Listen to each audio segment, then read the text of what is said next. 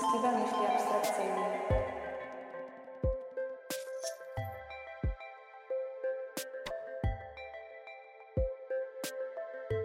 Boom na nudę w psychologii, na badania nudy trwa od niedawna, natomiast boom na przeżywanie nudy trwa od mniej więcej ćwierć tysiąca lat. To znaczy specjaliści wywodzą od rewolucji przemysłowej mniej więcej to, że ludzie, przynajmniej w krajach północy i zachodu, ale widzimy też, że takie westernizujące się kraje jak na przykład Indie czy Brazylia, zwłaszcza gdyby mówić o warstwach takich, którym się trochę lepiej wiedzie niż bardzo źle, no to również upodabniają się do nas czy do Stanów i pod względem anoreksji, częstości występowania, pod względem znudzenia i tak dalej. Przypuszcza się, że z jednej strony oczywiście rewolucja przemysłowa poza katastrofalnymi, rozmaitymi skutkami dla środowiska, a też i dla jakości życia wykorzystywanych niewątpliwie robotników, summa summarum przyczyniła się do postępu i indywidualizacji życia. To znaczy, do, my wie, przezwyciężyliśmy dyktat, no, z pomocą Bonapartego, trochę też monarchii, przezwyciężyliśmy dyktat Kościoła, mamy dużą, większą przestrzeń wolności osobistej, praca nas już tak nie wyczerpuje psychofizycznie jak przed dziesięcioleciami czy wiekami, że musimy od niej po sześciu dniach odpoczywać, jeśli to tylko możemy, bezczynnie. Sens do nas należy, bohaterem kto go wyszuka, no bo na rewersie egzystencjalizmu mamy to porażenie nicością i przytłoczenie hipotetyczną, egzystencjalną winą za to, że my sami, sami żadnego sensu swojemu życiu nie nadaliśmy. A do tego jeszcze przemysł na przykład jakiś yy, komercyjny, jakieś sprawy związane czy to z jakimś lifestylem, czy z modą, czy jakieś też autorytarne systemy opresyjne, polityczne czy religijne, nam podsuwają oczywiście jakieś recepty na życie, nie napisane przez nas samych. W każdym razie zmierzam do tego, że mm, żyjąc w warunkach nieprzedziennie dużej potencjalnej wolności osobistej, kiedy możemy być w większym stopniu, nawiązując jeszcze w ogóle do, do w zasadzie humanizmu europejskiego renesansowego, do Mirandoli i innych, możemy być kowalem własnego losu, to niekoniecznie jesteśmy takim mirandolowskim, czy choćby nawet staffowskim udanym kowalem i cierpimy z powodu właśnie braku sensu, braku znaczenia, jakiejś dysocjacji tożsamości i tymi szczelinami, tymi szczelinami nieistnienia, czy jakiegoś braku integralności istnienia, braku wyższego sensu wieje właśnie nuda. Na początku nuda, później to się może oczywiście nasilać. No, na ekstremum tego będziemy mieli już coś w rodzaju jakiejś nerwicy egzystencjalnej, czy w ogóle krachu egzystencjalnego, co jest symptomatologicznie bliskie, bliskie depresji i wiąże się z ogólnym załamaniem sensu i znaczenia. A zatem choć nuda, nudę sobie trochę sami w cywilizacji naszej wytworzyliśmy już dawno temu, to tak naprawdę badania nudy są relatywnie młode. Co nie znaczy, że yy, humanistyka europejska w szczególności nie miała niczego do powiedzenia wcześniej. No, psychologia jest bardzo młodą nauką, ale oczywiście psychologia na swój czasem niezdarny sposób podejmuje zagadnienia, które dużo wcześniej podejmowała teologia i filozofia, tak? No, psychologia się zrobi, zrodziła się z takiej w zasadzie filozofii z domyślą fizjologii w drugiej połowie dziewiętnastego wieku, tak można to w skrócie ująć. I gdyby się zastanawiać, jak ja się kiedyś zastanawiałem, jakie były w ogóle pierwsze, pierwsze ujęcia czegoś bliskiego nudzie, choć nie tożsamego, no to mi przyszła do głowy i Księga Koheleta, i Księga Hioba, no bo to są, to są takie rzeczy, które można częściowo przynajmniej z nudą porównać. Można też mówić o odrazie do życia, Tedium Vitae, można mówić o gnuśnej bezczynności, od Jonausea, można się odbywać do Seneki, to już oczywiście późniejsze sprawy. Takich antecedencji czy tropów w dziejach kultury zachodu będzie więcej.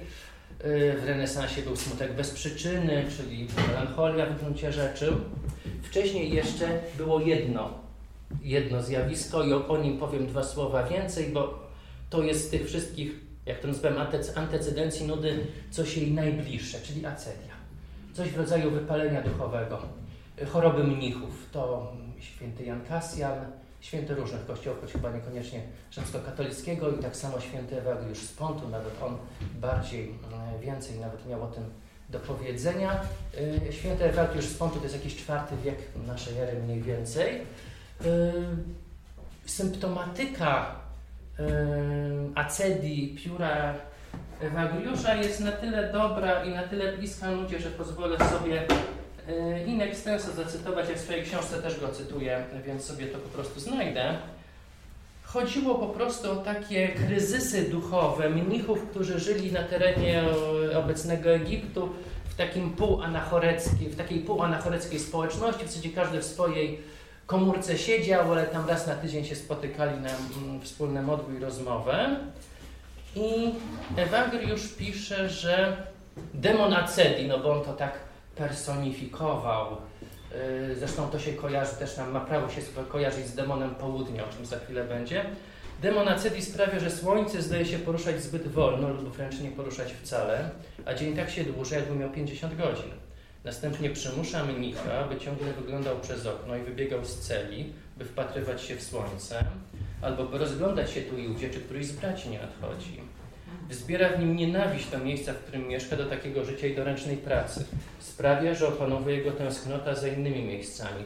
Ewagriusza w szczególności za Konstantynopolem, z którego musiał uciekać po romansie z córką, jednym, czy z żoną lub córką jednego z dostojników bizantyjskich. I to, że, świat, że czas się dłuży, że dzień ma pięćdziesiąt godzin, no przewlekanie się czasu jest bardzo charakterystyczne dla nudy. To, że wychodzimy tam przed domek, patrzeć, czy kolega nie idzie, bo można by z nim pogadać. Tak, że myślimy o tym, że jest fajniejsze życie i ludzie mają lepiej gdzieś indziej, na przykład w Konstantynopolu. No to jest właśnie to. I to jeszcze, że to ma być w okresie południa. No z jednej strony mnisi wtedy mieli przerwę na, na jakby mieli czas dla siebie. Ta, ale właśnie ten czas dla siebie okazywał się pusty, niewypełniony czy to pracami, czy, czy modlitwami jakimiś zrytualizowanymi, okazywał się często czasem pustym. Swoją drogą w ogóle taka konfrontacja, konfrontacja z własnym wnętrzem, nie myślenie o zadaniach, o czynnościach do wykonania, tylko takie, tak umysł błądzi, szuka uwaga jakiejś podniety w jakichś endogennych kwestiach, w samym sobie, no to wielu ludzi niestety także dzisiaj konfrontuje z jakimiś przykrymi uczuciami. Gdyby odsączyć z tego wątek religijny, no bo acedia jest takim wypaleniem duchowym, wypaleniem religijnym, no to będziemy mieli wiele, wiele objawów także naszej modern boredom, współczesnej nudy. A zalecenie Ewagriusza było takie bardzo proste. Wytrzymać, znieść, wytrwałość. Demon acedii w końcu ustąpi, robić swoje, nie zniechęcać się i nie poddawać. No, łatwo powiedzieć, nie zawsze tak łatwo wykonać. Ale to właśnie, skoro się to pojawiły elementy takie bardzo charakterystyczne dla nudy, to może jeszcze to będę kontynuował, zostawiając teraz świętego Ewagriusza w spokoju. Przewlekanie się czasu, bardzo charakterystyczny objaw. Czas się dłuży.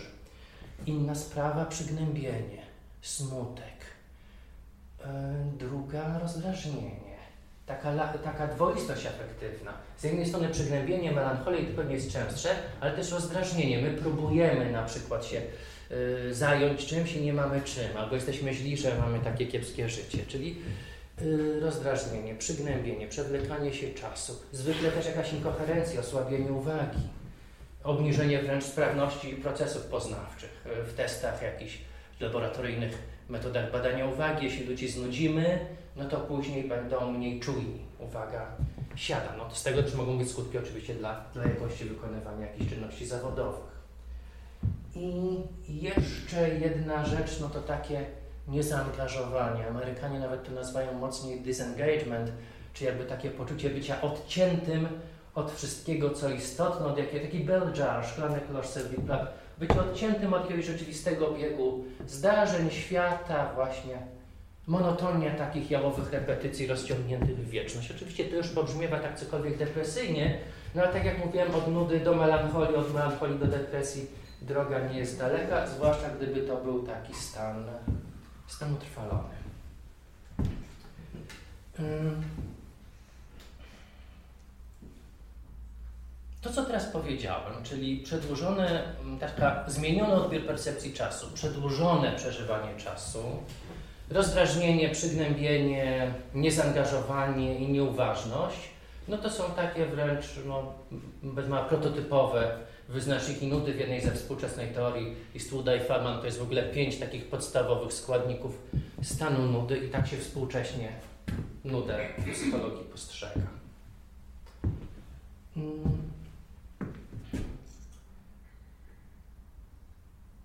O właśnie, teraz zgubiłem wątek, ale to w sumie jest, też można, można to jakoś wykorzystać. William, William James, a później i Brodsky nawiązywał do tego, bo oni wszyscy do Heideggera tak naprawdę nawiązywali. Dał taki przykład, że nuda jest pewną przerwą na nieobecność. Przykład był właśnie taki, że albo ksiądz mówi kazanie, albo wykładowca wykład, albo jest koncert filharmonii, oni przez chwilę nie grają, a i to jest czas taki pusty, wypełniony jakby czekaniem na coś, co się zdarzy, tylko że to się nie dzieje. Gdybym milczał dłużej, to nie było intencjonalne, zwyczajnie coś mi się tam w neuronach splątało, gdybym milczał dłużej, to pewnie byłoby no, jeszcze bardziej intensywne czekanie i jakby takie, takie też znudzenie by się mogło pojawić. W jakimś sensie to jest właśnie taka przerwa na nieobecność. To nie znaczy, że nuda jest czymś wyłącznie negatywnym. Może, żeby nie mówić wyłącznie o takich smutnych sprawach, to, to parę słów o pozytywnej stronie stanu nudy jako czegoś przelotnego. I to pewnie koresponduje w większym stopniu z tematem festiwalu niż inne jakieś wątki tego wykładu. Jeśli stać nas na taki luksus nic nie robienia, nie zajmowania się jakimiś rzeczami do wykonania i nie układania też listy spraw do załatwienia w przyszłości, na taką słodką bezczynność, leżenie do góry brzuchem, myślenie o tym, że się o niczym właściwie nie myśli, takie swobodne błądzenie myślami, czy jak to się mówi, myślenie o niebieskich migdałach, no to to w jakimś sensie może nasz, nasz, nasz umysł odświeżać. To powoduje, że nasz mózg wchodzi, yy, znaczy aktywizuje się w nim tak zwana sieć stanów wzbudzeń podstawowych. Sieć stanów wzbudzeń podstawowych to jest taki hipotetyczny konstrukt, bo to jest pewna hipoteza, że są różne funkcjonalne, specyficzne sieci yy, wzbudzeń możliwe do wyodrębnienia w naszym mózgu, ale hipoteza dość atrakcyjna. To jest właśnie taki stan, w którym nie mamy aktywności celowej, raczej nasza uwaga szuka aktywności wewnątrz. Myślimy trochę o niczym, trochę o sobie, błądzimy myślami. Jeśli błądzimy myślami, no to tak od sasa do lasa. To potencjalnie może sprzyjać twórczości, niekoniecznie jakiejś na miarę Byrona czy choćby Horacego, ale takiej kreatywności, takiej twórczości dostępnej każdemu. Po prostu zwiększa szansę na odległe skojarzenie. Żeby to jeszcze bardziej lepiej wyjaśnić, trzeba się odwołać do pewnej mechaniki twórczości, którą się w psychologii przyjmuje za raczej pewnik, to znaczy jest taka koncepcja, można by to nazwać, choć to jest mój termin, mentalnego kalejdoskopu. To znaczy, że my, niezależnie od wiedzy, doświadczeń oczywiście potrzebnych do rozwiązywania problemów z danej dziedziny, mamy też jakieś, no właśnie jakieś rzeczy w sobie myślę poukładane i dokonujemy jakichś skojarzeń. Zazwyczaj to są skojarzenia w obrębie tej samej dziedziny, bo są dobrze utorowane i tak dalej. Ale niekiedy, zwłaszcza jeśli chcemy rozwiązać jakiś problem niebanalny, trzeba wyjść poza te schematy. Skojarzyć rzeczy, które się normalnie nie kojarzą, należą do dwóch separowanych zwyczajowo dziedzin. Albo wykorzystać się jakąś choćby analogią ze świata przyrody, żeby zaproponować fajne rozwiązanie w architekturze lub odwrotnie. No, biologia i architektura, muzyka i poezja to takie już oklepane tutaj przykłady, ale mo- mogą być też inne. Jeśli jesteśmy w, w stanie takiego błądzenia słownego myślami, no to wtedy jest większa szansa, że możemy wpaść na jakiś pomysł. Może być czasem głupi, czasem może być śmieszny, dowcipny, niezwykły, dziwaczny, niekoniecznie od razu twórczy, ale jeśli takich nie będziemy mieli, to i na twórczy będzie mała szansa. Yy, natomiast jeśli jesteśmy silnie skupieni na czymś, skoncentrowani, no to i fale mózgowe inaczej się układają i nasza uwaga jest bardziej zawężona. Widzimy bardzo dobrze, ale to jest jak taki reflektor strażnika jakiegoś więziennego. Oświetla kawałek trawnika bardzo wyraźnie, a poza tym już niczego nie widać. To sprzyja inteligencji, racjonalności i tak dalej. Natomiast jeśli by sobie wyobrazić, że temu strażnikowi obozowemu ktoś kamieniem przyładował w ten reflektor i on tam już jedna jakaś lampa jeszcze się świeci, na dodatek na wietrze to się chyboce, oświetla różne elementy tam łąki i żadnej zbyt wyraźnie, no to wtedy możemy zobaczyć coś, co może jest kamieniem, może jest jakimś tam człowiekiem, a może jest jak ta chmura w Hamlecie z boku podobny do łasicy, nie wiadomo dokładnie co, yy, czyli nasza uwaga nie jest intensywna, jest raczej ekstensywna, może szersza, ale niezbyt ostra, ale to to powoduje, że zaczynamy przetwarzać takie bodźce, które normalnie byśmy wycięli na wstępie w ramach jakiegoś takiego filtru poznawczego. A zatem jak będzie więcej takich elementów w tym naszym umysłowym kalejdoskopie, więcej elementów układanki, to jest większa szansa, że jakaś z tych niezliczonych permutacji okaże się wartościowa. No i to jest, to jest być może największy pożytek z nudnych lekcji, nudnych wykładów i tak dalej, pod warunkiem oczywiście, że ta nuda nie stanowi całości naszego doświadczenia szkolnego, a z tym bywa bieda.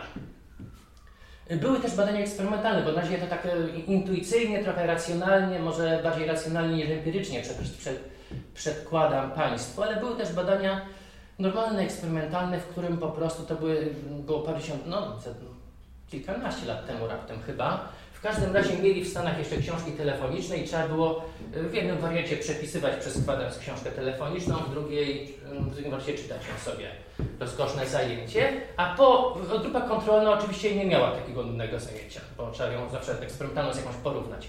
Następnie rozwiązywali badani testy twórczości. Testy twórczości to są takie zadanka wymagające pomysłowości, oryginalności, nieszablonowości, na przykład trzeba powiedzieć, i chyba tam właśnie tak było, co by było, gdyby wszyscy ludzie cierpieli na narkolepsję. To jest takie schorzenie, że właśnie taką napadową senność gwałtowną, prawda? Albo co by było, gdyby nie było też, gdyby nie było grawitacji, gdyby ludzie nie mieli wzroku, gdyby z nieba na ziemię zamiast deszczu zwisały sznurki.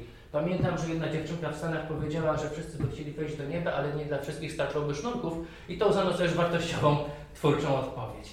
Więc to są tego typu, tego typu zadania, bądź też jakieś zadania wymagające odległych skojarzeń innego typu, na przykład są jakieś trzy słowa, które się kojarzą z jakimś czwartym i trzeba to czwarte podać.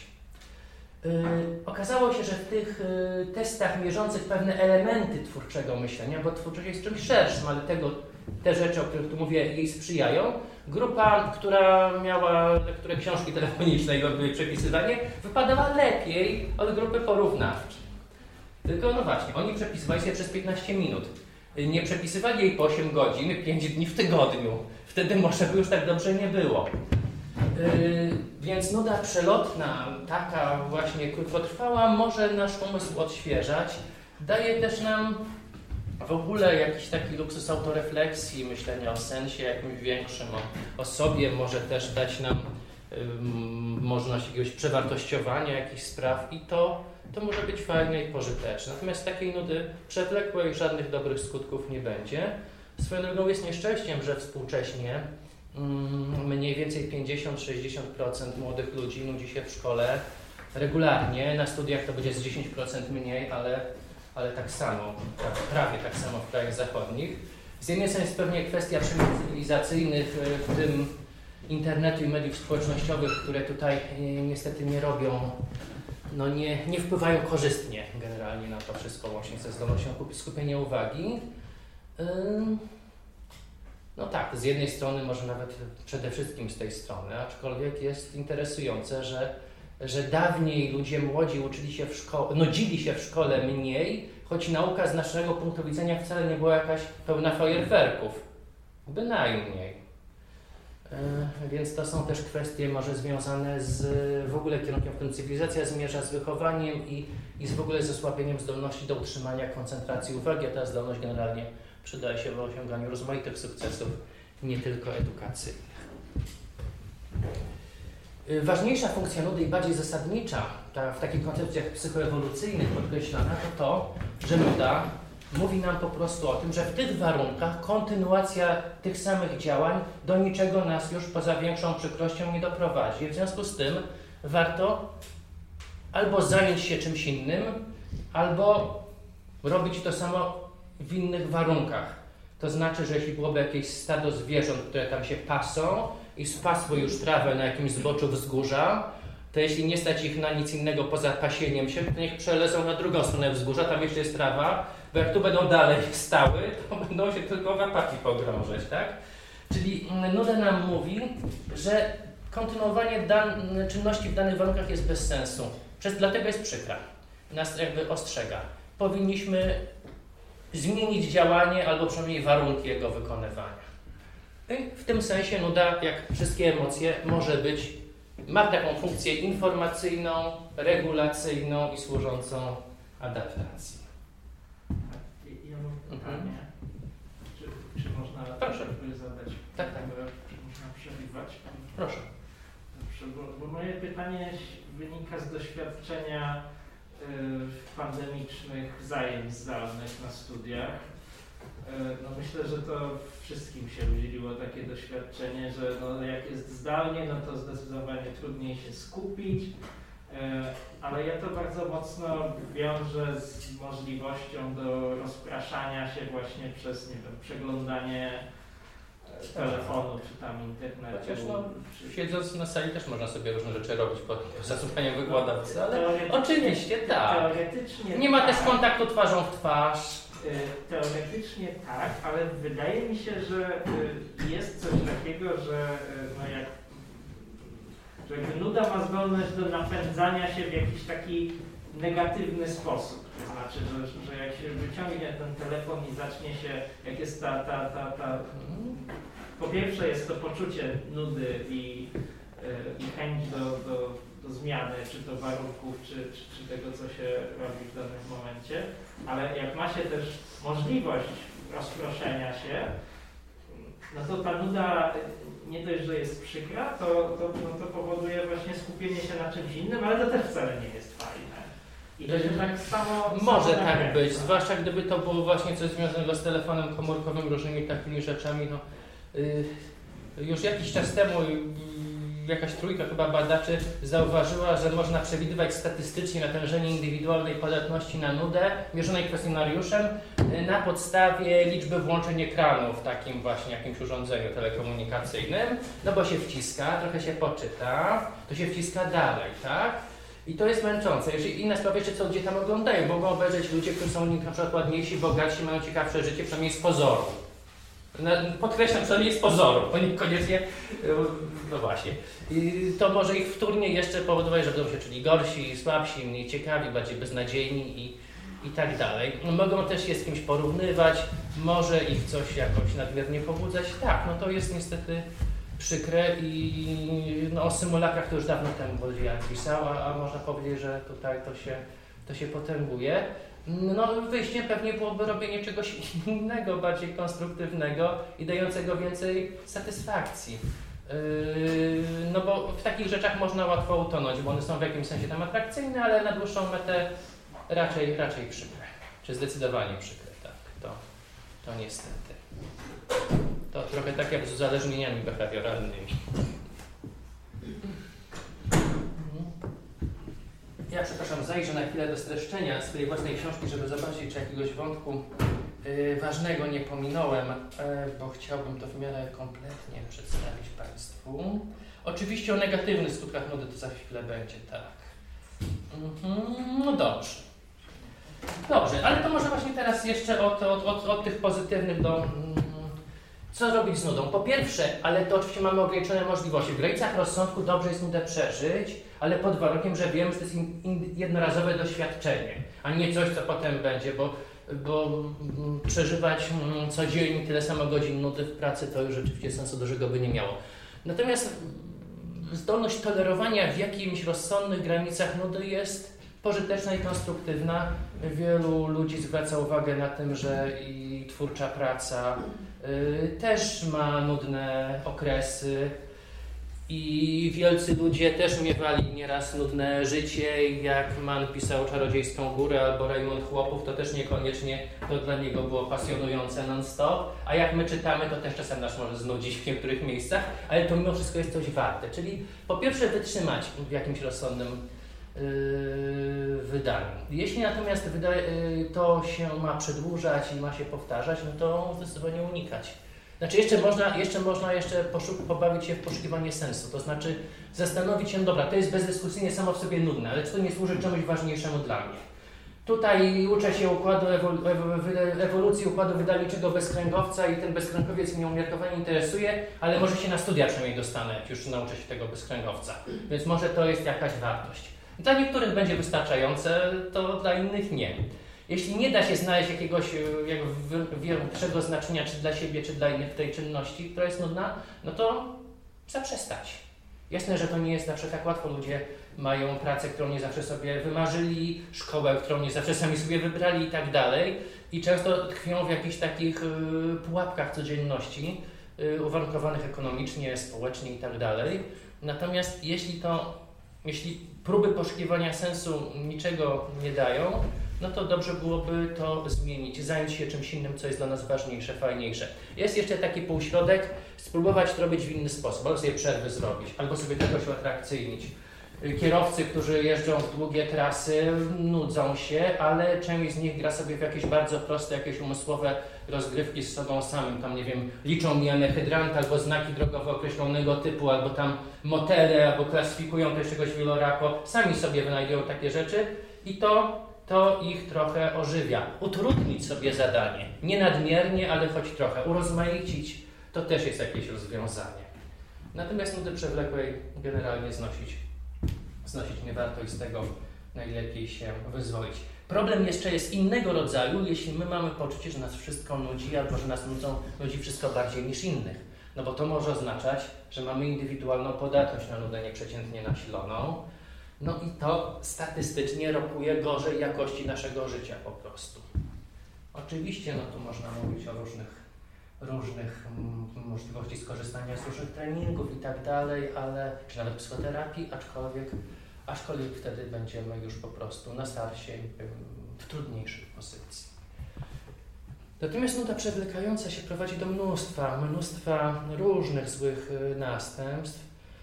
Trochę też zależnie od innych cech naszego charakteru i warunków środowiska. Jeśli jesteśmy raczej aktywni, towarzyscy i odważni, śmiali, no to możemy na przykład zajmować się jakimiś ryzykownymi rozrywkami, które mogą doprowadzić do tego, że się od czegoś uzależnimy albo, albo będziemy mieli jakiś wypadek i coś nam się po prostu może stać. Yy, możemy też yy, wagarować w szkole, opuszczać yy, dni w pracy, chodzić często na zwolnienia. Yy, Możemy się gorzej czuć, może to przechodzić już w stany takie dystymiczno-depresyjne. Możemy szukać, szukać rozrywek jakichś hulaszczych i, i, i to jest też jakiś taki półśrodek, to już Pascal o tym pisał w gruncie rzeczy w swoich myślach, że uciekamy tak przed nudą i, i, i to jest taka ucieczka, która ma krótkie nogi w jakimś sensie, choć dużo wcześniej to i Lukrecjusz, ten od natury rzeczy, pisał o, o takich ludziach, którzy podróżują tu i tam, miotają się z miejsca w miejsce, yy, jak yy, siedzą w Rzymie, to się nudzą, to jadą do rezydencji gdzieś tam w Italii, siedzą w tej swojej rezydencji, bo są bogaci, też się nudzą, to potem sobie jadą, na przykład płyną na Sycylię czy gdzieś i tak uciekają przed znudzeniem i uciec nie mogą, bo w istocie przed sobą uciekają, bo w sobie niosą to znudzenie niestety. Więc to, to byłby już problem wtedy, kiedy mówimy o utrwalonych takich właściwościach indywidualnych. Yy... Mam pytanie. Mhm, proszę. No bo y, myślę o tych mnichach, tak? Że y, podstawowym zaleceniem było, żeby to wytrzymać. No ale przecież w życiu mnicha, no nie wiem, zakładam, że jego życie było jednak dość jednostajne, bo tak. Może modlitwa, praca, tak? tak. Yy, odpoczynek może. Yy, no i w którym momencie niby miał nastąpić ten przełom i wyjście z tej acedii, yy, stosując akurat strategię wytrzymywania? Że miał ten sens, no, wiem. To, to jest trudne. Przede wszystkim w ogóle mnisi żyli w dość nietypowy sposób, jak na, jak na warunki życia większości ludzi w tamtych czasach, mhm. tak? Nie pracowali fizycznie, znaczy pracowali, ale nie w tym sensie, że, że musieli się z tej pracy rąk utrzymać. Głód im generalnie nie groził. Mieli kontemplować Boga w czasie wolnym, modlić się, od czasu do czasu jakieś ręczne prace wykonywać. Rzeczywiście i do tego jeszcze to było w warunkach od, ogromnego rozrzedzenia kontaktów społecznych, plus jeszcze upał i pustynia. To wszystko razem z pewnością nie ułatwiało zachowania zdrowia psychicznego i w ogóle jakiejś równowagi. No, Ewagriusz mówił, że siłą ducha, siłą woli należy to przezwyciężać za wszelką cenę. Więc w którym momencie, no, wtedy, kiedy przestaniemy mieć takie myśli, yy, kiedy przestanie nas, nas to męczyć, kiedy przestaniemy zazdrościć innym, że mają lepiej, rozważać o tym, co jest w Rzymie, Konstantynopolu czy Aleksandrii, no to wtedy to nas opuści, a jeśli nie, no to niestety Yy, polegliśmy, no trochę tak. tak. Dyktować, no to jeżeli mówimy o tym, że to był demon, no to również też było takie trochę poczucie winy, że tutaj mam poczucie bez sensu pustki, ale tak naprawdę jestem opętany przez No, demoni to najgorsze. On mówił, że ze wszystkich obo osiem kiedyś było. To potem ze sprawą świętego Tomasza zrobiło się siedem tych rzeczy złych, najważniejszych, ale początkowo było osiem i Ewagriusz pisał właśnie, że to jest największy z demonów, ten demon acedii, demon południa, nie tylko dlatego, że on się w południe, tam południe misi się nudzili, ale że też jak słońce jest yy, na niebie w zenicie, to jakby świeci na całość i wszystkie inne demony jakby są podrzędne względem demona acedii, więc jeśli byśmy zwalczyli tego, to już inne nam nie będą tak straszne. Yy, w ogóle to chyba... Tak, no ten, ten mur, co niszczy w południe i ta biblijna południowa zagłada, to się jakoś z tym może kojarzyć. Yy, minutkę. Dużo później Immanuel Kant na swój sposób, no to taka... E, e, Kant to by wszystkich do pracy zapędził. No to też coś takiego mówił. Pracować, robić swoje, w ostateczności, ale to już z pewnym obrzydzeniem dodawał, bawcie się ludzie, jak już nie możecie pracować, to się chociaż bawcie, byleście się nie nudzili, nawet zabawa będzie lepsza, ale jeszcze lepsza praca. Mhm. Tu trochę tak wkączę do tego pytania, z jednej strony właśnie mamy mnichów, tak? Pytanie, co, co robić, czyli mnichów, czyli osoby, które mają co do zasady ograniczoną liczbę tych bodźców, tak? Zewnętrznych. Zdecydowanie. A z drugiej strony mamy tutaj wcześniej pokazane osoby, które stać na to, żeby być w Rzymie, być w Italii. Tak. I pytanie właśnie, czy przesyp i w zasadzie pytanie, czy nuda, w jakim stopniu nuda jest definiowana jako stan, na który wpływ ma ilość bodźców zewnętrznych, tak? Bo widzimy dwie skrajne. Tak. Dwie skrajne sytuacje, w których jest za mało bodźców albo przesyp bodźców, pewnie po, po środku też coś jest i, mm-hmm. i te osoby się nudzą, więc pytanie, tak. na, ile to jest, na ile to jest czynnik, te, te bodźce zewnętrzne, które rzeczywiście determinuje w największym stopniu. W dużym. Nie powiem, że w największym. Ja tutaj szukam pewnego, pewnej rzeczy, Którą, um, którą czynię wstępem do odpowiedzi na komentarza do pana uwag. Um, jakaż potworna jest nuda? Potwornie nudna. Nie znam mocniejszego wyrażenia, prawdziwszego, gdyż tylko jednakowe poznaje się przez jednakowe. Gdyby było jakieś wyższe wyrażenie, mocniejsze, to by już było ruchem. Kierkegaard. A teraz, swego rodzaju choroba duszy. Jej źródłem jest brak wrażeń na tyle żywych, aby móc w jakiś sposób człowiekiem zawładnąć. Claude Adrien Helvétius. Yy, czy wreszcie lenistwo oznaczyłem najistotniejszą tej choroby przyczyną i tożsamo raz jeszcze powtarzam. Nudzić się jest to czuć jakąś czczość umysłu niewiedzącego co czynić, szukającego zabawy, a nie mogącego jej znaleźć, udającego się do rozmaitych, a nie znajdującego w nich smaku, zostającego na koniec w stanie opuszczenia, troskliwości, trwogi, pragnienia i obmierzenia. Nic nad taki stan nieszczęśliwego, nieszczęśliwszego być nie może, jest bowiem chorobą bez nadziei uleczenia, niedołężnością bez wsparcia, czuciem bolesnym bez przyczyny umartwienia, prymas i arcybiskup Krasicki. Parę innych jeszcze było fajnych wypowiedzi, ale to, co zwraca uwagę, to, że to jest jak u Baudelaire'a taki potwór amorficzny, bezkształtny.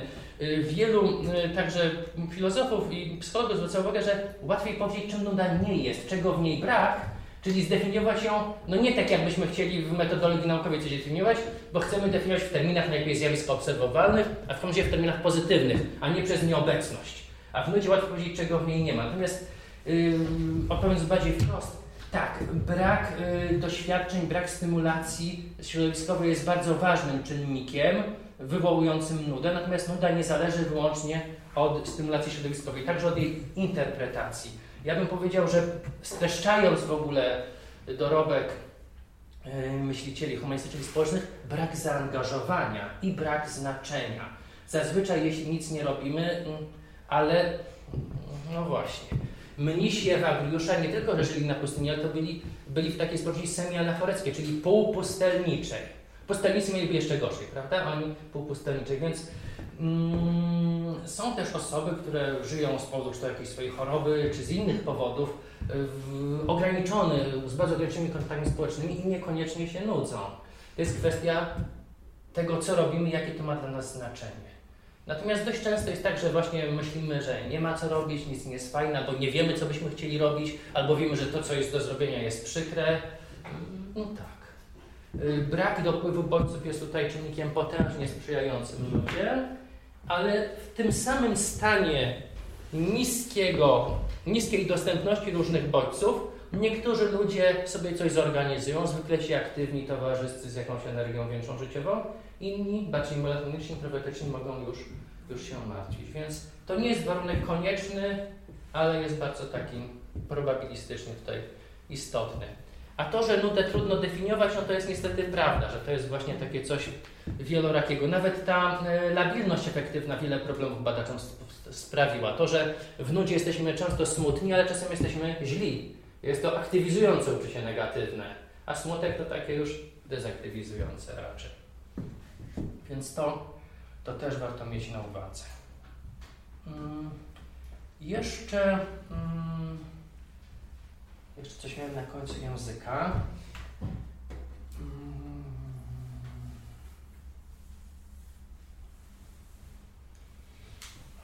Muszę też nie uczyłem się na pamięć tego, co napisałem, bo nie czułem takiej potrzeby, ale, ale jeszcze sobie rzucę tylko na chwilę okiem. Mm-hmm.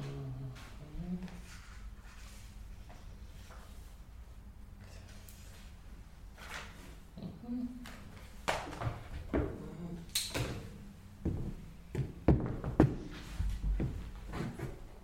Jeszcze jedna sprawa, bo tutaj, tutaj warto powiedzieć yy, w związku z tym wszystkim, to różnice takie socjodemograficzne, to jak w przebiegu naszego życia wygląda odczuwanie nudy. Statystycznie najbardziej nudzą się ludzie bardzo młodzi, tak, dzieci, starsze dzieci, młodzież, etap szkoły średniej powiedzmy sobie. Już etap studiów to jest trochę mniej, chociaż nadal jeszcze bardzo wysoko. Nigdy przeciętnie nie nudzimy się tyle, co we wczesnej młodości. Później nudzimy się mniej, a co ciekawe na starość najmniej. Chociaż być może młodym ludziom może się wydawać, że gdyby byli starzy, to by dopiero się nudzili. To jeśli dożyją swojej własnej starości, to przeciętnie nudzą się relatywnie mało. To jest interesujące i to może wypływać z różnych przyczyn. O, bardziej zorientowani biologicznie naukowcy powiedzą, że yy, dojrzewają płaty czołowe, tam jeszcze jak się ma dwadzieścia lat i później, no bo to prawda. Yy, I że to może się łączyć też z samokontrolą zachowania, yy, z większą zdolnością odnajdywania znaczenia. Wreszcie też im dłużej żyjemy, tym większa szansa, że jeśli coś nas wcześniej nudziło, yy, czy doświadczyliśmy nudy w jakichś okolicznościach, to się nauczymy, jak sobie z tym radzić. In, inni z kolei mówią, że w młodości przeciętnie najwięcej myśli się o sobie samym, o sensie własnego życia, o tym, kim się jest, co robić yy, i że tego rodzaju rozmyślania mają duży potencjał konfrontowania z bezsensem istnienia i przypadkowością świata. Yy, jeszcze inni powiedzą, że kiedy ktoś już yy, skończy szkołę i pójdzie do jakiejś pracy, to zazwyczaj też nieraz miewa rodzinę i na przykład dzieci. Wykazano, że osoby stanu wolnego, znaczy już nie tylko chodzi o małżeństwo, ale w ogóle nie, nie pozostające w jakimkolwiek związku jakimś romantycznym z kimś, przeciętnie nudzą się bardziej niż ludzie będący w związkach czy to formalnych, czy nieformalnych. Jeśli z kolei ludzie nie mają dzieci, a żyją razem, to się nudzą bardziej niż ci, którzy mają dzieci. Tu jest efekt pierwszego dziecka. To nawet w moich badaniach też już, kiedy byłem adaptację takiej kanadyjskiej skali nudy, istotna jest różnica, czy mamy dzieci, czy nie mamy, a nadwyżka powyżej pierwszego nie robi już statystycznej różnicy. Pierwsze dziecko już takim wydarzeniem i powoduje się na tyle mało nudzimy, że, że zwiększanie liczby dzieci nie zmniejszy naszej nudy przeciętnie, natomiast już pierwszej zmniejsza, gdybyśmy się wcześniej mieli nieprzyjemność nudzić.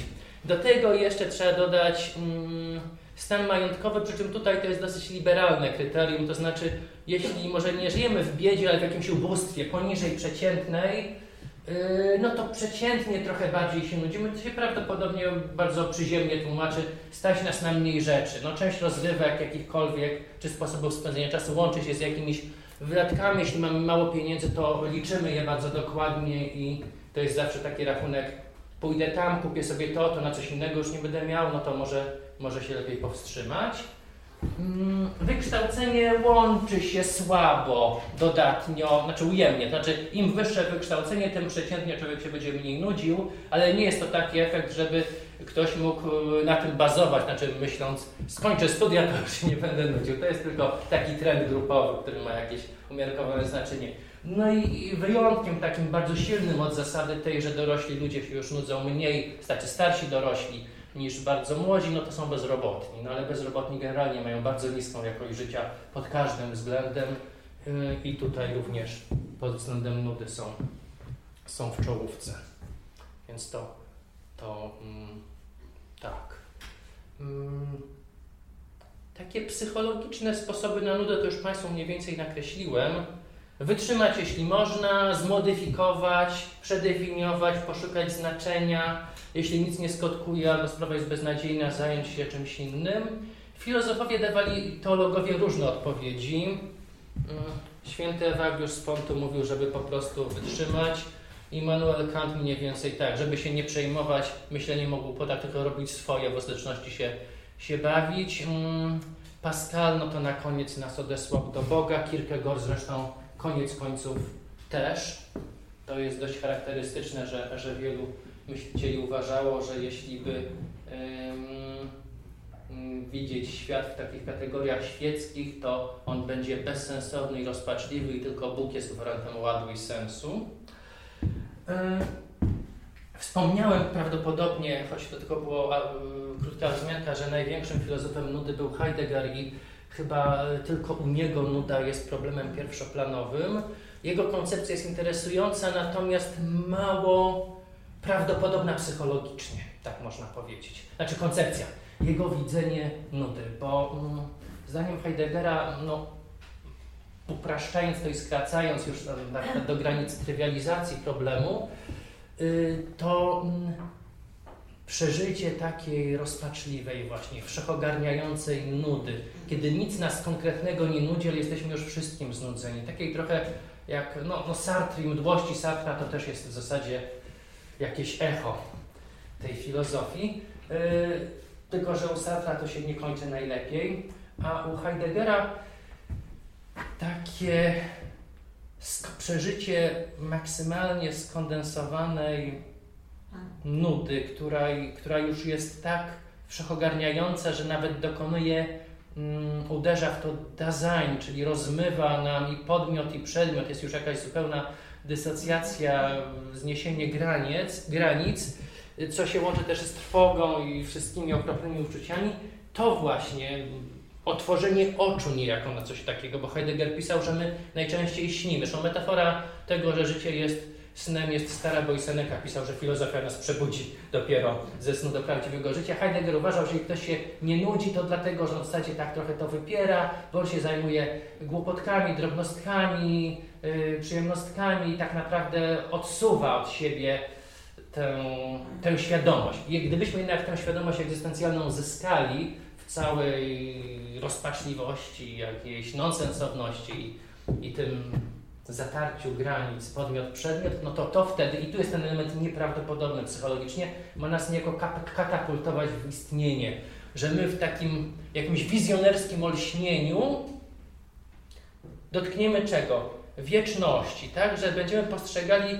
czas takim, jakim on jest. Brodsky też do tego nawiązywał. A czas taki, jakim on jest, to ma być rzekomo czas martwy, wieczysty, rozciągnięty we wszystkie strony jednocześnie.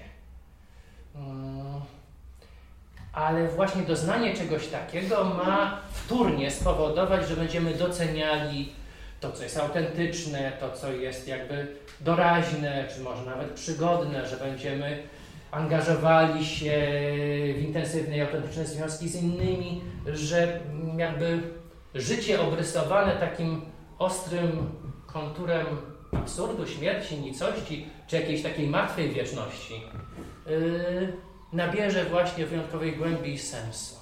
Tak jakby konfrontacja z takim właśnie demonem, otwarcie oczu na taką straszną wizję ma yy, nam pomóc. Z punktu widzenia psychologii szansa jest niewielka. Jeśli ktoś by miał tego rodzaju doznania i się w nich pogrążał, to szansa, że to, czy ją katapultuje do życia autentycznego, prawdziwego, satysfakcjonującego jest znikomo mała. Yy, raczej byśmy to pewnie interpretowali w kategoriach już depresyjnych. Yy, depresja czasem sama mija owszem, ale nie w tydzień, nie w miesiąc, a leczona mnie szybciej. Czy w związku z tym, co do tej pory powiedziałem, bo też nie, nie kontrolowałem czasu, yy, macie Państwo jakieś uwagi czy pytania? A w razie czego ja coś jeszcze oczywiście za chwilę nam powiem, bo już czas skontrolowałem, ale może to, co do tej pory powiedziałem, kogoś do czegoś jeszcze pobudziło, czy mamy właśnie jakieś skojarzenie, pytania czy uwagi.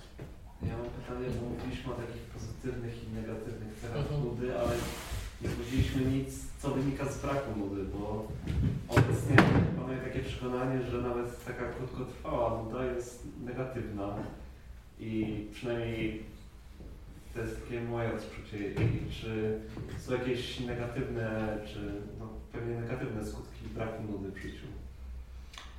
Tak, no można na, do tego tak na wstak podejść. Tak jak mówiłem o pozytywnych y, konsekwencjach takiej nudy przelotnej, chwilowej, no to jeśli byśmy nie doświadczali takiej nudy, no to ich konsekwencji nie będziemy mieli. Czyli pewna sztywność w myśleniu i działaniu związana z tym, że brak nam jakiegoś szerszego spojrzenia, nie możemy z lotu ptaka na coś spojrzeć, nie jesteśmy, y, jesteśmy mniej kreatywni, jesteśmy właśnie w takim kieracie czynności, zadań do wykonania, robić, robić, robić, robić. Wszystko widzimy oddzielnie, jak strasznie mieszczenie u Tuwima, więc to, to yy, nie, nie mamy też chwili na przemyślenie dotychczasowego biegu własnego życia i zastanowienie się, czy zmierzamy w stronę, która nas jakoś satysfakcjonuje i czemu to ma wszystkiemu służyć, poza tym, że kolejna rzecz będzie jutro do zrobienia. No więc to, yy, to w tym sensie, tak. Yy, czyli no takie... No właśnie, w kieracie codzienności postępowanie bez, bezrefleksyjne w gruncie rzeczy, a jest ryzyko, że my po prostu wtedy dzielnie pracujemy na realizowanie czyichś interesów i ktoś ma z tego więcej korzyści niż my sami z, tych, z tego, co robimy. No tak, tak teoretycznie. No człowiek lewicy powiedział, że kapitał ma wtedy największe korzyści, a my jesteśmy pewnie wyzyskiwani, choć no z tym różnie, różnie bywa. Jest też tak, że nuda została niejako sprywatyzowana. W krajach północy i zachodu myśli się o niej często, dlatego ci też rzadko do tego przyznają, jako o takim prywatnym, niepoważnym problemie ludzi niedojrzałych, młodych, albo pomimo tego, że już młodzi nie są tu nadal niedojrzałych, to niech się wstydzą, że się nudzą, albo się czymś zajmą, a nie jeszcze nam o tym opowiadają, tak? Ale jeśli się sięgnie do badań, to się okazuje, że naprawdę bardzo dużo osób się czasami lub częściej nudzi. Osób, które by się w ogóle nie nudziły, jest bardzo mało. Jeden z autorów jednej z książek o nudzie napisał, może trochę przesadnie, że ci, którzy mówią, że się nigdy nie nudzą, prawie zawsze kłamią. Ja sobie jestem w stanie wyobrazić, że niektórzy ludzie z uwagi i na swoje cechy, i na dopasowanie tych cech do środowiska mogą się naprawdę bardzo mało nudzić, głównie ci aktywni towarzyscy przebojowi i żywiołowi. Natomiast nawet tacy ludzie w jakichś okresach swojego życia mogą być w położeniu, na które nie mieli dużego wpływu i nudzić się mogą. Statystyki nudy są dość interesujące i może właśnie to będzie jeszcze jeden wątek, o, o którym powiem. Natomiast yy, większość osób, która mówi, że się nie nudzi, to się po prostu wstydzi do tego przyznać. Miałem takie pytanie, bo tu padł wątek lenistwa, tak? Że, że to też jest z takich twoich... Tak, jakoś skorelowane. No i pewnie tak patrzę, że może patrz też, czy, czy z zewnątrz, jak się patrzy na osobę w depresji, to ona też wygląda na taką leniwą, tak? To, ale właśnie pytanie, na ile to nasze takie spojrzenie na kogoś jako na osobę leniwą, czy w ogóle to, to lenistwo, na ile jest związane z jakąś cechą danej osoby, a na ile to jest wynik działania takich czynników, które wprowadzają daną osobę właśnie w taki stan, czy to depresyjny, czy takiej nudy, tak? Przede wszystkim jest w ogóle już kwalifikacja etyczna, prawda? Gnuśność, lenistwo to już jest taki osąd etyczny, na gruncie jakiejś etyki obowiązku na przykład, stąd na przykład Święty Tomasz uważał, że acedia jest najgorszym w zasadzie z grzechów, bo to jest nienawiść do Boga, bo ktoś się ośmiela Boże stworzenie widzieć jako nieatrakcyjne dla siebie i odrzucać to, nie znajdując w tym smaku, więc odrzuca tym samym Boga, a w związku z tym jest no tutaj Znaczy, święty Tomasz tam robił jeszcze wyjątek, że to musi być świadome, woluntarystyczne. Jeśli ktoś rzeczywiście w taki wyrozumowany sposób to odrzuca, to już jest w zasadzie potępiony. Natomiast to, co pan, czego Pan dotknął, to ja bym powiedział, że jest jedna fajna różnica, taka mm, pojęciowa między, między nudą i depresją, czy depresyjnością. To znaczy, jeśli ktoś ma depresję, już utrwaloną, no się oczywiście bardzo męczy, ale też już jest wtedy bezsilny, bezradny czy bezradna. Nieraz ten nawet myśli, że ma za swoje w gruncie rzeczy. Bo nieraz się do, dochodzą jakieś, jakieś takie myśli już o charakterze samopotępienia, czy w skrajnym wypadku jakieś psychotyczne urojenia grzechu czy winy. Jeśli ktoś się nudzi, to raczej nie sądzi, że na to zasłużył i może być wściekły albo przybity, ale próbuje się wy, wydostać z tego. To może być nieudane raz za razem, owszem. Yy, ostatni etap ewolucji tego to jest dopiero taka nuda apatyczna. Yy, I to jest najgorsza z postaci nudy, która zwykle ma już jakieś konotacje kliniczne.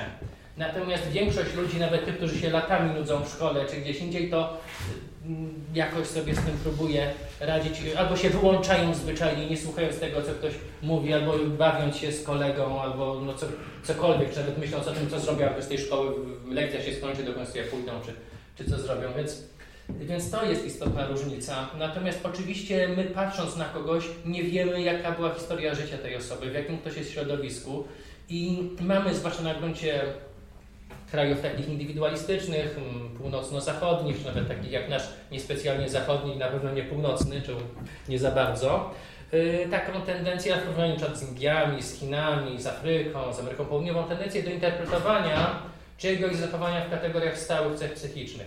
Te cechy są istotne, owszem, rzecz w tym, że my przesadzamy, to znaczy my, jeśli widzimy, że ktoś coś robi, to sądzimy, że takie jest z natury i zaspokaja swoją być mała, bez mała genetycznie uwarunkowaną osobowościową preferencję, a ktoś może coś robić pierwszy raz w swoim życiu i nie z własnej woli na przykład. Nie doceniamy środowiskowych uwarunkowań zachowania yy, i łatwo nam wtedy o takie klasy, kategoryzacje, czy to psychologiczne, introwertyk, ekstrawertyk, czy już takie etyczne, leniwiec, tak, gnuśnik, bądź przeciwnie, pracowity. Ktoś może być pracowity nie z wrodzonej pracowitości, ale z powodu tragicznego położenia życiowego, w którym musi przebierać nogami, żeby jak najwięcej mieć pieniędzy, na przykład, bo jest zagrożony czymś i tak dalej. Ale to, już, to jest jeszcze taka dygresja, która nas może odprowadziła, zaprowadziła za daleko. Natomiast yy, yy, chociaż nuda jest w dużym stopniu podobna do depresji, może do depresji, depresję czy depresyjność się przerodzić, no to dopóki nie, nie ewoluuje w ten stan takiego już załamania, jakichś reakcji, radzenia sobie ze stresem, nie dojdziemy do nudy apatycznej, no to jest istotna różnica. W nudzie jest potencjał do wydobycia się z niej. W depresji niestety nie ma potencjału do wydobycia się z niej, stąd reakcja otoczenia jest kluczowa. Znaczy, no oczywiście, no, w nudzie heideggerowskiej teoretycznie jest potencjał do wydobycia się z niej, ale, ym, ale to psychologicznie jest nieprawdopodobne. Mhm. Może, proszę, bo postawił Pan obraz, że też są pozytywne aspekty tej nudy. I przelot, tak. Świeżość umysłu, tak, oryginalność poglądów, skojarzeń. Mhm. Czy jest taka szansa, czy w ogóle czy w szkolnictwie, czy nie, w procesie edukacji, czy, czy w ogóle, czy, czy to jest jakby taki coś, co w ogóle dało się wdrożyć? Ale to spontanicznie robią, nudzą na potęgę. Ale na przykład kontrolowany to zrobić. W sposób kontrolowany to już lepiej treningi twórczości, prawda? No bo to wtedy więcej będzie skoncentrowanego wysiłku na tym samym celu, ale jedyny być może pożytek z nudnych wykładowców jest taki, że yy, przestajemy ich słuchać i myślimy o niebieskich migdałach, niekiedy dochodząc do czegoś, do czegoś fajnego. No, i to jest najtańszy trening twórczości, tak. Tylko to może być niewystarczające, zwłaszcza że y, zupełnie czymś innym jest jednorazowe wysłuchanie nudnej prelekcji, a czymś innym jest bycie w pułapce tego, że dzień w dzień to samo. No to już, to już jest, no, to jest zupełnie co innego, inne położenie. A, a niezależnie od tego wydaje się, że rzeczywiście kolejne generacje mają coraz to mniejszą tolerancję Na, na wysłuchiwanie dłuższych wypowiedzi, na czytanie utworów, mniejszą zdolność do przedłużonej koncentracji uwagi, a to naprawdę jest dobry korelat rozmaitych sukcesów życiowych. Przedłużona koncentracja uwagi, odroczona gratyfikacja, czyli ja nie muszę jeść ciastka teraz, zjem sobie na przykład, prawda, dwa jutro. Ja nie muszę teraz sobie kupić, nie wiem, samochodu, ja mogę zagrać na giełdzie, jak wygram, to sobie dom kupię, gorzej jak przegram, prawda, ale może wygram. No, to, to jest kwestia odroczonej gratyfikacji i przedłużonego też koncentra przedłużonej koncentracji uwagi. No też nad, nadmierna popularność takich zaburzeń jak właśnie to hiperkinetyczne z deficytem uwagi, to A D H D też trochę nam coś mówi o współczesności, bo niektóre zaburzenia są częstsze w niektórych epokach, a w innych rzadsze. Ale chciałem jeszcze, zanim nam czas minie, powiedzieć o, bo bym właśnie to przegapił, o rozpowszechnieniu nudy. Yy, już bazując na pewnych ustaleniach empirycznych, bo ja mówiłem, jak to jest w toku życia, natomiast, natomiast jeszcze chciałbym powiedzieć o, o tym, co wiemy z badań. Hmm.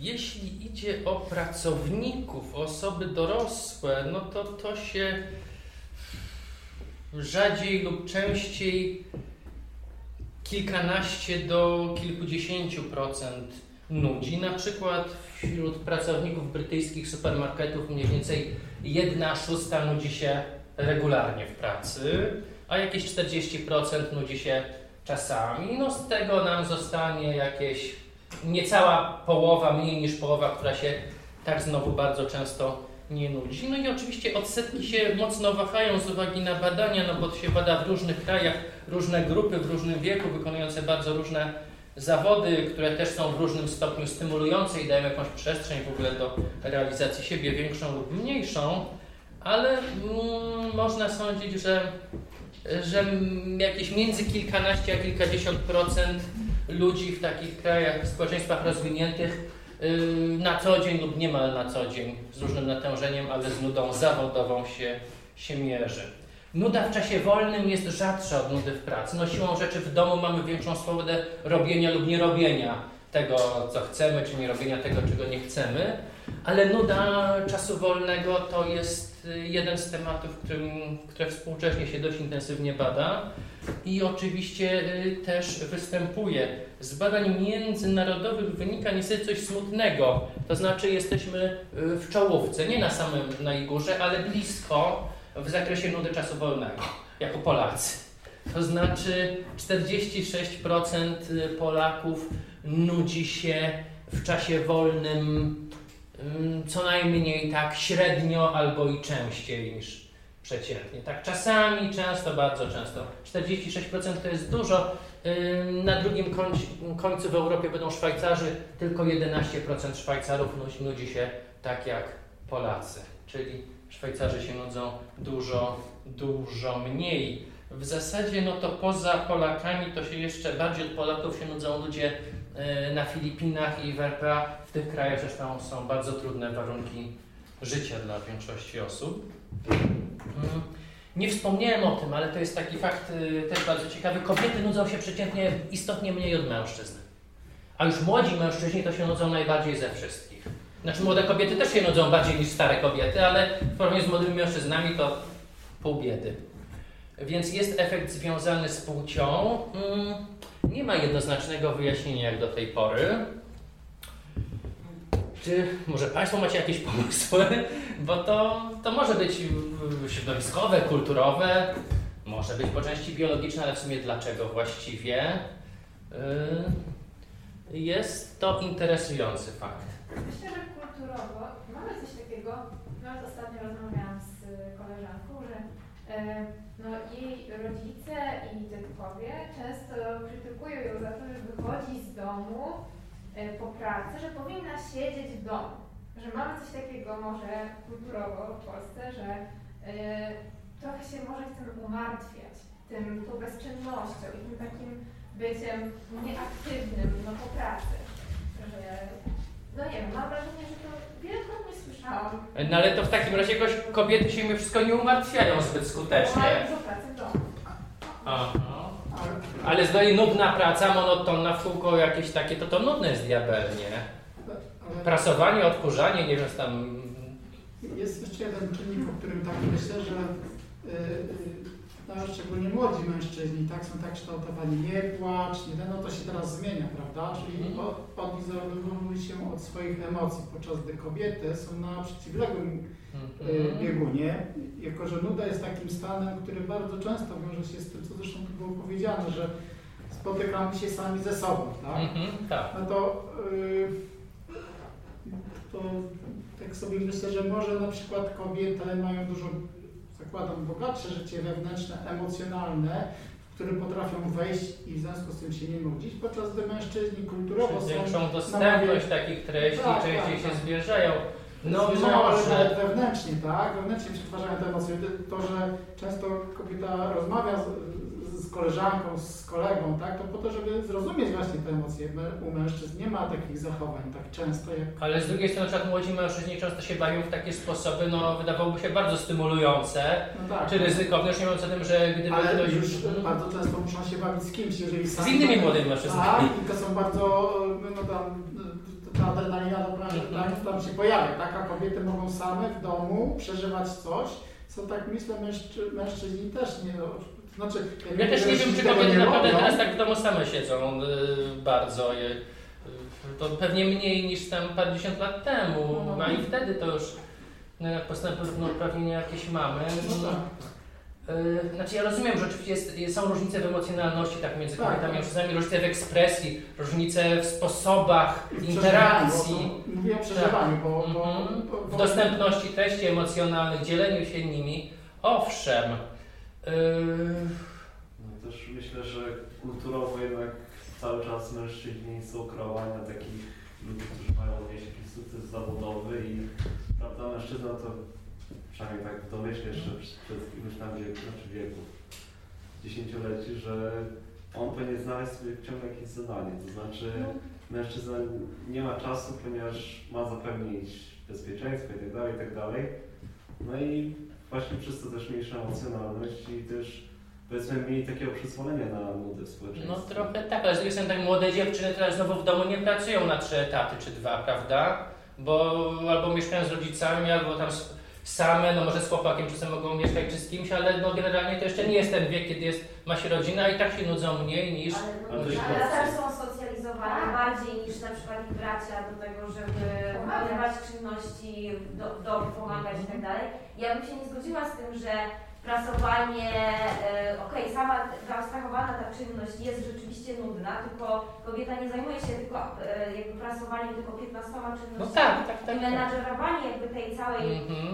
sytuacji wymaga od niej super dużo aktywności, w sensie wymyślenia tego, jak to, jak to ogarnąć, więc mimo, że sama czynność może być no. monotonna, nudna i tak dalej, to jakby w połączeniu jakby działa to, że no jednak jesteśmy menadżerkami domu, nawet jak on kupi ten, pójdzie i kupi ten proszek, to my musimy wymyślić, że, że on się właśnie skończył i że warto by było może go kupić i pamiętać o różnych czynnościach, więc i my jesteśmy trochę do tego specjalizowane jako dziewczynki, żeby zadbać jakby o całą y, sytuację też emocjonalną, zaopiekować się jakby wszystkim i tak no dalej. To, tak, to tak, tylko w sensie adwokata diabła bym powiedział, że porównajmy sobie młodą dziewczynę z młodym chłopakiem, oni nie mają żadnych gospodarstw domowych jeszcze, mieszkają albo z rodzicami, albo, albo sami nawet, no to wtedy jeśli mieszkają sami, no to tam muszą sobie czasem coś posprzątać czy zrobić, no i znowu ten chłopak będzie się bardziej nudził, a ta dziewczyna mniej. No co, być może chłopak rzadziej sprząta w swoim domu, no nie wiem, ale to nie chcę w stereotypy już za bardzo teraz uderzać. Natomiast ta różnica związana z płcią jest ciekawa, bo ona się będzie utrzymywała. Chociaż oczywiście z wiekiem nudzimy się, nudzimy się, nudzimy się mniej. No być może, no nie wiem, to zostawię takie niedopowiedziane, ale to jest interesujące. Przypuszczalnie to jest jakiś splot, splot czynników kulturowych, socjalizacyjnych plus, plus jakieś kwestie może nie, nie bezpośrednio, a pośrednio uwarunkowane biologicznie. Tam różnice w neurotyczności, różnice w emocjonalności pewne istnieją w średnim, w średnim natężeniu, ale ten efekt płci jest, jest ciekawy. No i tak jak mówię, w czołówce osób znudzonych będą bardzo młodzi mężczyźni. Może to jest takie postrzeganie, tak, przepraszam za generalizację, no, zawsze jest szkodliwe, ale to już padło, faceci są bardziej zadaniowi, tak? Nie ma zadania, nudzimy się, kropka. Mm-hmm. Może. A może. Tutaj, tutaj pewno nawet tak y, pracujemy, ale to nie jest czynność jedyna, którą zajmuje umysł, tak? W przypadku kobiety. Są emocje, myślimy o tym... Ja daję do pralki, bo jak ja bym miał prasować, to by mi tak zajęło umysł, że za chwilę bym coś zepsuł i się zdenerwował. No ale dobra, może tak, no... Nie wiem, no... Nie wiem, to jest interesujące, to...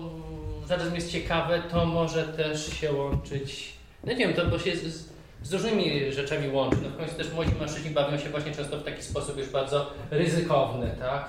Szansa, że jak ktoś nam da niesprowokowanych zęby i to, że to będzie młody mężczyzna jest dużo większa niż że to będzie ktokolwiek inny i tak dalej. To nie musi, nie musi to być znak równości, ale to jest dosyć interesujące.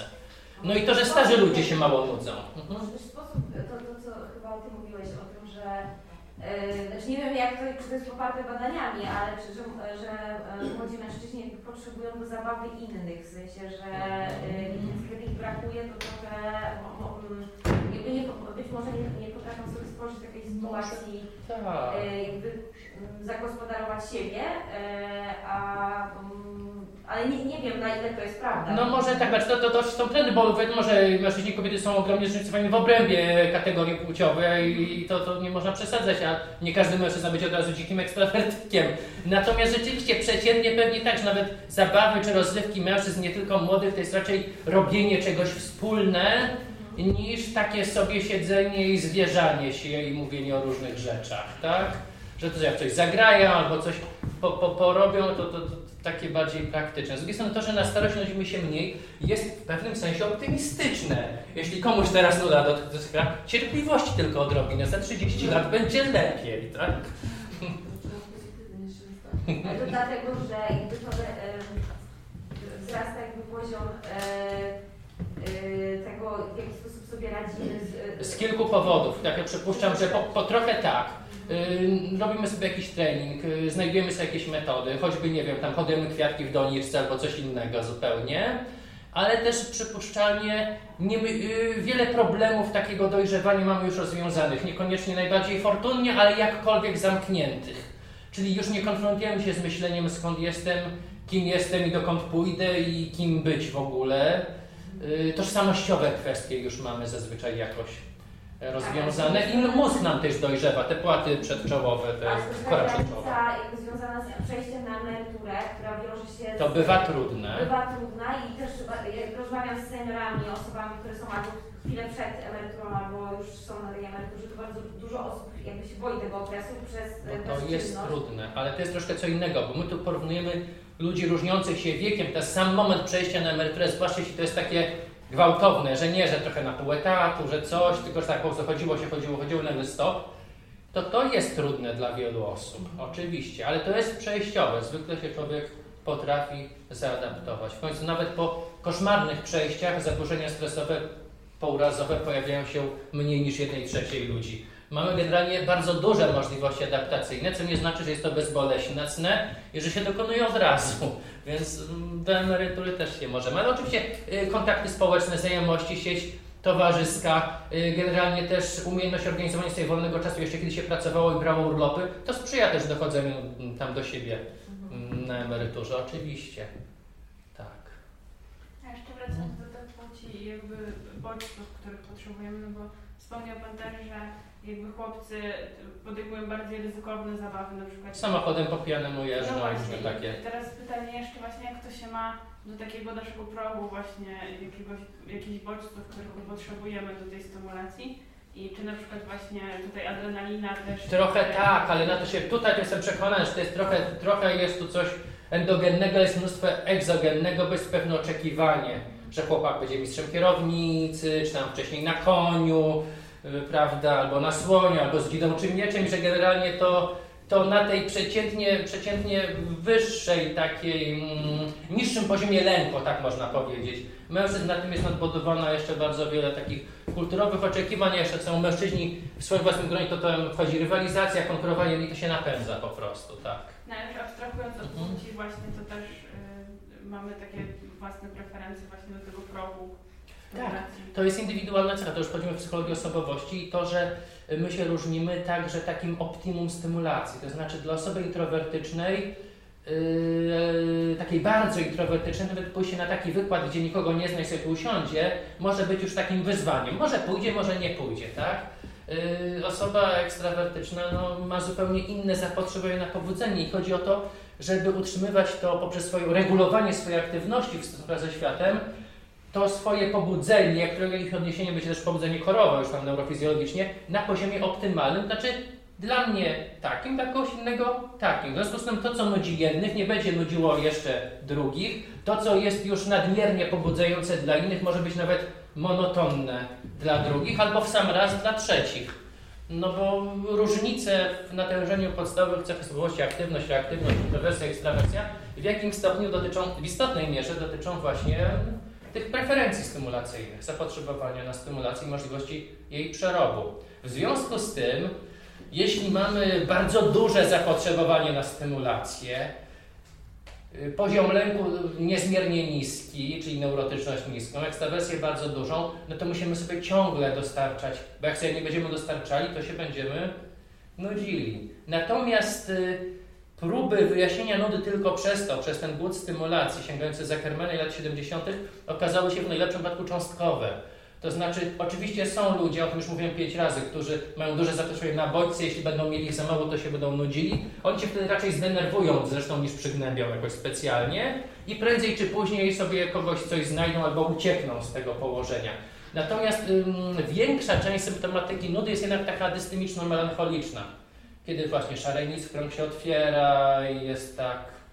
przed domem uschły biały bez, jak u Lechonia i tak dalej. Jest to dosyć takie monotonne i przykre i to raczej jest zmora tych osób wrażliwych, bardziej nieśmiałych, mniej odważnych, m, które mogą mieć nawet pewne problemy y, z dostarczeniem sobie jakiejś stymulacji, a z drugiej strony za dużo może być już dla nich, dla nich wtedy niezdrowo, tak?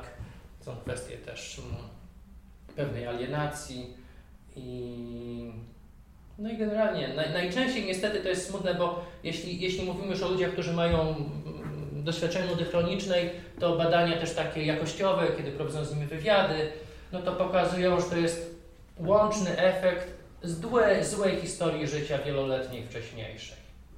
I wtedy zarówno tam jakaś pani może się nudzić swoimi kolejnymi mężczyznami jakoś łatwo i jakiś tam pan może się nudzić swoimi, swoimi kolejnymi pracami bardzo łatwo, albo swoimi dziećmi i I że tutaj mamy już do czynienia z jakąś taką, jakimiś poważnymi, utrwalonymi problemami indywidualnymi, które niekoniecznie źródłowo musiały być indywidualne, mogły być też środowiskowe albo, albo interakcyjne i niestety nie ma dobrej, dobrej metody, jak wyjść z nudy przewlekłej, bo to nie, nie, niełatwo i, i, i nie szybko.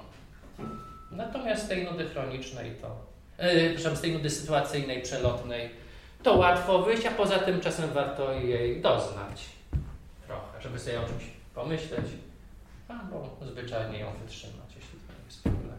A tu jeszcze jedno pytanie, a propos właśnie tej nudy przewlekłej, co się tak, chodzi mi o odpoczynek na przykład, czy ona też sprzyja odpoczynkowi?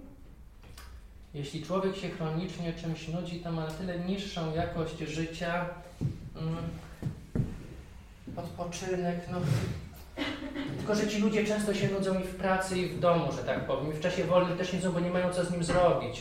Albo myślą o tym, jak jest słabo, albo obwiniają się o swoje niepowodzenia, czy zamęczają się, bo to jest coś w rodzaju takiego, z jednej strony takiej introspekcji introwertycznej, ale z drugiej strony też takiego rysu mm, neurotyczno-lękowego, czyli Czyli my nawet jak nie musimy niczego robić, nikt od nas niczego nie chce, siedzimy w domu, na zwolnieniu albo zwyczajnie mamy czas dla siebie, to się będziemy zamęczali tym, że jest nam przykro i samotnie i nudno, a inni mają lepiej na przykład, bo inni w ogóle może są lepsi. No i to...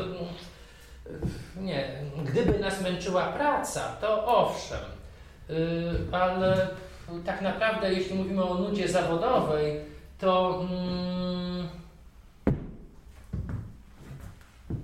to można powiedzieć, że niedociążenie obowiązkami bywa nieraz przyczyną nudy zawodowej, nawet, nawet nie przestymulowanie, a w przypadku, w przypadku nudy szkolnej to, to nieraz przeciążenie z kolei.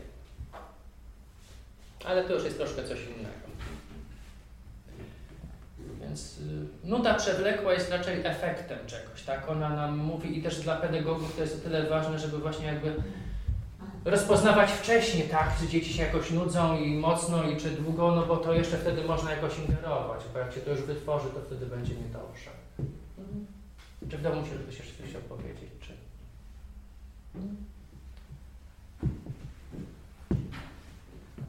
No ale nuda przewlekła to jest tylko jakiś element tego wszystkiego. To nie jest to, co jest powszechnym doświadczeniem nas wszystkich. To już jest tutaj ten najsmutniejszy element. Natomiast na co dzień to wszystkich nas dotyczy mniej lub częściej nuda sytuacyjna. Z tą sobie można na różne sposoby radzić, a niekiedy wystarczy po prostu wytrzymać, bo i tak sama minie. Albo sobie pomyśleć, że to czemuś, czemuś zwyczajnie służy. Dobrze, czy my, no tak mniej więcej, ale mamy może jeszcze jakieś właśnie inne pytania, uwagi, komentarze. Ja mniej więcej powiedziałem to, co chciałem, ale jeśli komuś z Państwa coś jeszcze nasunie, to bardzo proszę. Znaczy, też nasza taka refleksja, że nuda e, może wynikać z tego, że nudzimy się wtedy, kiedy problem jest zbyt łatwy albo zbyt trudny. Też to znaczy, prawda. Jesteśmy zmotywowani, kiedy problem jest na naszej możliwości. I tak jak w wieku dziecięcym wszystko jest uśredniane, to znaczy nauczanie jest uśredniane i tak dalej, to bardzo dla wielu osób już ten próg jest tak wysoki, że po prostu nie są w stanie sprostać i powiedzmy zaczynają się nudzić, bo... No trafił Pan w dziesiątkę albo w dziewiątkę, w tym sensie, że taki amerykański psycholog węgierskiego pochodzenia, nazwisko Csikszentmihalyi, rozwinął taką koncepcję, nawet spopularyzowaną w Polsce, flow, bycia na fali pewnego optymalnego pobudzenia, przy czym on dowodził, że jeśli zadania są zbyt łatwe w stosunku do naszych kompetencji, to będziemy przeżywali nudę. Jeśli są za trudne, będziemy przeżywali strach. Oczywiście przy założeniu, że jesteśmy w ogóle motywowani jakkolwiek do poradzenia sobie, no bo jeśli nie jesteśmy motywowani, to nam jest obojętne, czy nam się uda, czy nie. Więc w tym sensie te, te zbyt łatwe, no to wtedy jest metoda utrudnić sobie, wziąć więcej, czy poprosić szefa o bardziej ambitne. Tak, natomiast jeśli są za łatwe, to... Ale to znowu mówimy o takim... o dziecku, tak? O nastolatku, który sam z siebie nie poprosił nauczyciela o coś trudniejszego, czy o coś łatwiejszego. Tak. Właśnie albo z tego strachu, albo z braku jeszcze doświadczenia w wieku dorosłym. Zresztą nawet gdyby poprosił nauczyciela, który go nudzi, żeby w ciekawszy sposób wykładał, to nie wiem, czy by do czegoś to doprowadziło, szczerze mówiąc, pozytywnego. No tak, a w wieku dorosłym już sami sobie stawiamy zadania, więc możemy lepiej się stymulować. Tak? Trochę tak. No i, im, i, i mamy trochę większą swobodę. Już nie mieszkamy z rodzicami na przykład, nie chodzimy do szkoły i tak dalej. Mamy trochę większą swobodę robienia tego, co chcemy, nie robienia tego, co chcemy. No i też na tej zasadzie nuda w domu przeciętnie jest rzadsza niż nuda w pracy. No ale są tacy nieszczęśnicy i nieszczęśniczki, którzy się nudzą non-stop. Tak. No i też tak się, że ludzie, ludzie się nudzą na urlopie, w czasie wolnym, to właśnie yy, nuda, yy, nuda wypoczynkowa i nuda w życiu seksualnym to są jedne z takich dwóch tematów, które się ostatnio intensywnie bada, bo w życiu seksualnym też się niektórzy nudzą i to nie tylko ci, którzy mają jakieś ubogie, ale też niektórzy mają nadmiernie nawet intensywne i może dlatego się właśnie y, też, też nudzą, tak? No to jest... Przy czym to znowu mężczyźni się częściej nudzą w życiu seksualnym niż kobiety. E, więc to też jest jakiś jeszcze przyczynek do tych naszych różnic związanych z płcią. Zwłaszcza młodzi mężczyźni się nudzą. Re, re, relacjonują przynajmniej, bo to jest jeszcze kwestia, że oni coś relacjonują, my na tej podstawie sądzimy, że może mówią prawdę, no ale tak. No właśnie to badanie, które rozmawialiśmy, to było badanie na podstawie autodeklaracji. Ale które, bo przynajmniej usłyszałem kluczowe słowa? To badanie, o którym była mowa, że wyszły tam różnice między tym, jak nudzą się, jak dużo nudzą się mężczyźni i kobiety, to, była, to było badanie na podstawie autodeklaracji, prawda? Tak. Czy nuda da się zmierzyć jakoś? Próbuje się, na przykład, nie tylko, no były różne metody, na przykład yy, yy, był taki etap w historii telekomunikacji, gdzie były takie pagery, to tam było ze dwadzieścia czterdzieści lat temu, więc dawano na przykład ludziom pagery i on miał wciskać, jeśli się zacznie nudzić. I to było podłączone i sprawdzano, jak często różni ludzie yy, deklarują znudzenie się, tak? No to na przykład takie metody były. Oczywiście to też jest jakaś deklaracja, tylko że zakładam, że w czasie rzeczywistym, więc jest tutaj może bardziej autentyczna. na takie deklaracje kwestionariuszowe, trochę rzutuje samoocena, trochę nastrój, no jak ktoś ma gorszy nastrój, to będzie miał większą dostępność tych treści dzisiaj właśnie, że mówi przykro, że nudno i że smutno, jak ktoś ma lepszy, to, to inną. Bywało też tak na przykład, że obserwatorzy byli przyczajeni na peronie metra i obserwowali w różnych godzinach, w godzinach szczytu i w takich godzinach, kiedy mniej ludzi jest, i obserwowali, jak często nasi różni ludzie, którzy tam sobie chodzą, ziewają na przykład. Ziewamy niekoniecznie z nudów, ziewamy raczej z niskiego pobudzenia. Niskie pobudzenie może być wtedy, kiedy jesteśmy senni, kiedy niewiele się dzieje, ale też kiedy się nudzimy, no bo to też jest stan niskiego, niskiego pobudzenia. Rzecz w tym, że, że, że kiedy idziemy spać, to niekoniecznie z nudów, a wtedy ziewamy, prawda? Więc to, to jest pewna różnica, ale oczywiście, no i też ziewali, ziewali ludzie częściej na peronach metra, kiedy było mniej ludzi. Stąd uznano, że to jest jakby tutaj właśnie, jak jest większa stymulacja społeczna, to, to już powoduje wyższy poziom pobudzenia i tak dalej. Więc są różne, mniej lub bardziej sprytne metody badania tego. No były też, a też to już takie ex post facto, po prostu wywiady z ludźmi dotyczącego tego, jakim się żyje, jakim się układa w rodzinie, w pracy, jak ich życie wyglądało. Natomiast oczywiście ogromna większość badań to takie kwestionariuszowe, czyli tam pozycje, zresztą żeby nie być gołosłownym, to mogę z, z jedną, dwie, trzy przykładowe pozycje z kwestionariusza Rody przytoczyć, żebyśmy wiedzieli, na jakich podstawach się dochodzi, na jakiej podstawie do tych wyników się dochodzi. Pragnę, aby czas płynął szybciej. No to jeśli bardzo pragnę, żeby płynął szybciej, znaczy pewnie się wleczę, więc może się nudzę, tak? Odczuwam pustkę. Oczywiście to, że ktoś odczuwa pustkę, może być egzotyczne dla nudy, dla depresji, dla zaburzenia osobowości, dla braku sensu życia. To jest niespecyficzne, ale jeśli będzie suma już odpowiedzi w podobnym duchu na różne twierdzenia, to wtedy coś już uprawdopodobnia. Yy, drażnią mnie ludzie wokół. No to naprawdę nie musi dowodzić nudy, ale może. Jestem przybity, trudno mi skupić uwagę, jestem samotny, łatwo mnie rozkojarzyć. Więc to, to jest taka, taka symptomatyka. No i kwestie są bardzo ekonomiczne, bo to jest krótkie, y, łatwo się tym bada ludzi, y, bada się też dokładność pomiaru, trafność i na tej podstawie tam się wszystko już statystycznie łączy. Dobrze, z mojej strony to już myślę, że wszystko. Chyba że coś komuś bardzo jeszcze chodzi po głowie. To ostatnia szansa. To dziękuję serdecznie.